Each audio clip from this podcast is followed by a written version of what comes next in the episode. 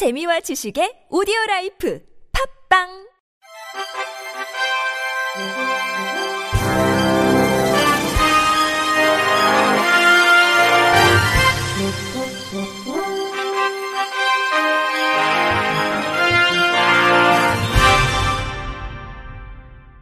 청취자 여러분 안녕하십니까? 4월 넷째 주 주간 KBIC 뉴스입니다. 추미애 전 법무부 장관이 방송인 김어준 씨를 옹호하는 과정에서 외눈이라는 표현을 써서 장애인 비하 논란에 휩싸인 가운데 장애인 단체가 장애인 비하 발언이 맞다고 지적했습니다. 이날 한국장애인단체 총연맹은 추 전 장관은 이번 발언으로 마음이 상했을 장애인들에게 진심으로 사과해야 한다고 꼬집었습니다. 단체는 추 전 장관은 비하할 의도가 없었다고 한다. 하지만 듣는 이는 불쾌할 수 있고 사회적으로 잘못된 인식을 심화시킬 수 있다라며 적절하지 않게 용어를 사용해 장애를 부정적으로 오인할 수 있다라며 또한 의도가 없었다라는 해명은 의도가 없으면 사용해도 된다라는 것처럼 보일 수 있다고 우려했습니다. 앞서 추 전 장관은 지난 23일 자신의 페이스북에 정치 편향성 논란이 불거진 TBS 김어준의 뉴스공장을 언급하며 뉴스공장이 정치적으로 편향된 게 아니라 다른 언론들이 언론 상업주의에 빠져 있는 것이 문제라고 비판했습니다. 이어 자유로운 편집권을 누리지 못하고 외눈으로 보도하는 언론들이 양눈으로 보도하는 뉴스공장을 타박하는 것은 잘못이라고 했습니다. 앞으로 안전한 활동 지원 서비스를 받을 수 있도록 서비스 제공 인력에 대해 매년 범죄 경력 조회를 실시할 방침입니다. 또 긴급 활동 지원 요건에 감염병, 재난 발생 등을 추가해 장애인에 대한 보호를 강화합니다.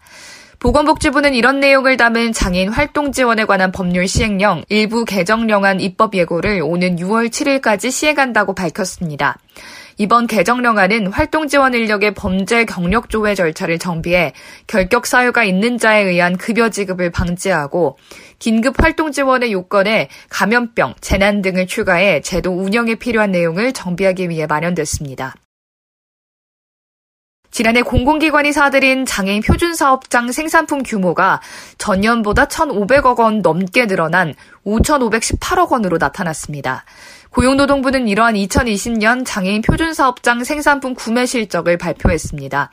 지난해 848개 공공기관의 장애인 표준사업장 생산품 구매액은 총 물품 용역 구매액의 0.91%로 전년 대비 0.13%포인트 1,525억 원 증가했습니다.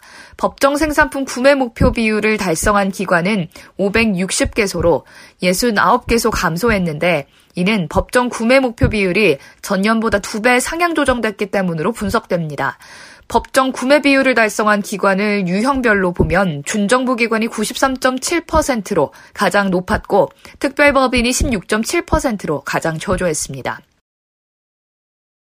국립장애인도서관이 사회복지법인 하트하트재단과 협력해 전국의 공공기관 도서관과 시각장애인 도서관, 특수학교 등 445곳에 시각장애인용 점자 촉각도서, 특별한 도서 3종 1,820책을 보급합니다.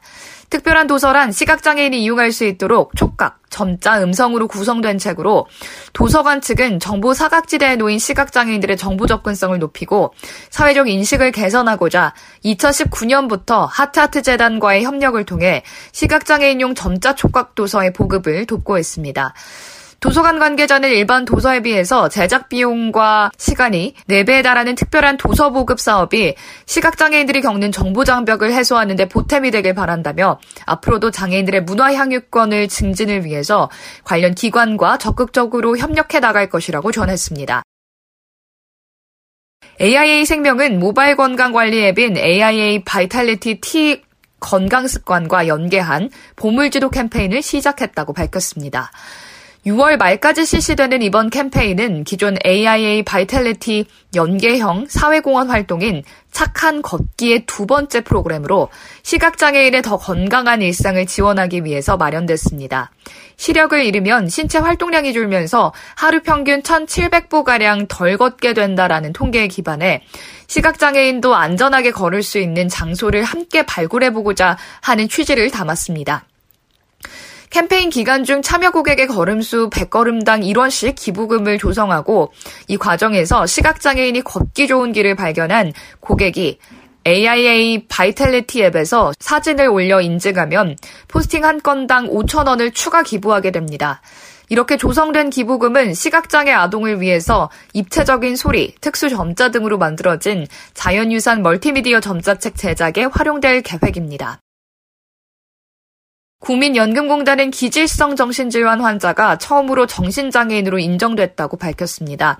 공단은 장애인복지법 하위법령 개정으로 뇌신경 손상으로 인한 기질성 정신질환이 정신장애에 포함됨에 따라 서울 거주자 A씨의 기질성 정신장애를 정도가 심하지 않은 장애로 판정했다고 설명했습니다.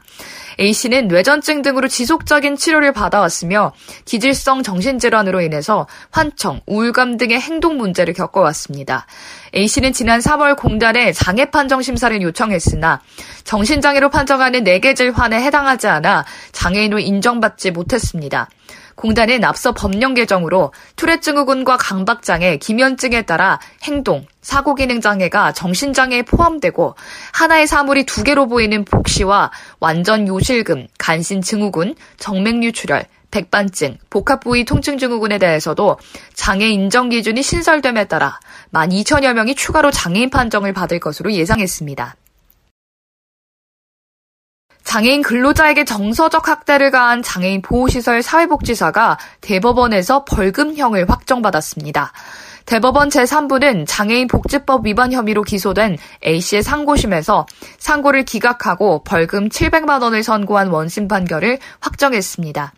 A씨는 지난 2018년 3월 서울 용산구의 한 장애인복지시설에서 근무하던 중 지적장애 3급인 피해자 B씨의 머리에 쇼핑백 끈다발을 올려놓고 다른 장애인 근로자들에게 B씨를 보며 웃게 하고 B씨의 사진을 찍는 등 정서적 학대 행위를 한 혐의로 재판에 넘겨졌습니다.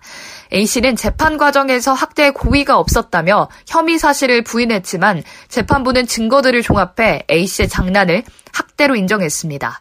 재판부는 피해자가 지적장애 3급이기는 하지만 피해 경위에 관해 무척 창피했다라는 취지로 일관되게 진술을 하고 있다며 이와 같은 행위는 객관적으로 보아도 피해자에게 수치심을 느끼게 하는 행위임이 분명하다며 벌금 700만 원을 선고했습니다. 2심과 대법원도 원심 판결에 법리 오해의 잘못이 없다며 상고를 기각했습니다. 이상으로 4월 넷째 주 주간 KBIC 뉴스를 마칩니다. 지금까지 제작의 이창훈, 진행의 유정진이었습니다. 고맙습니다. KBIC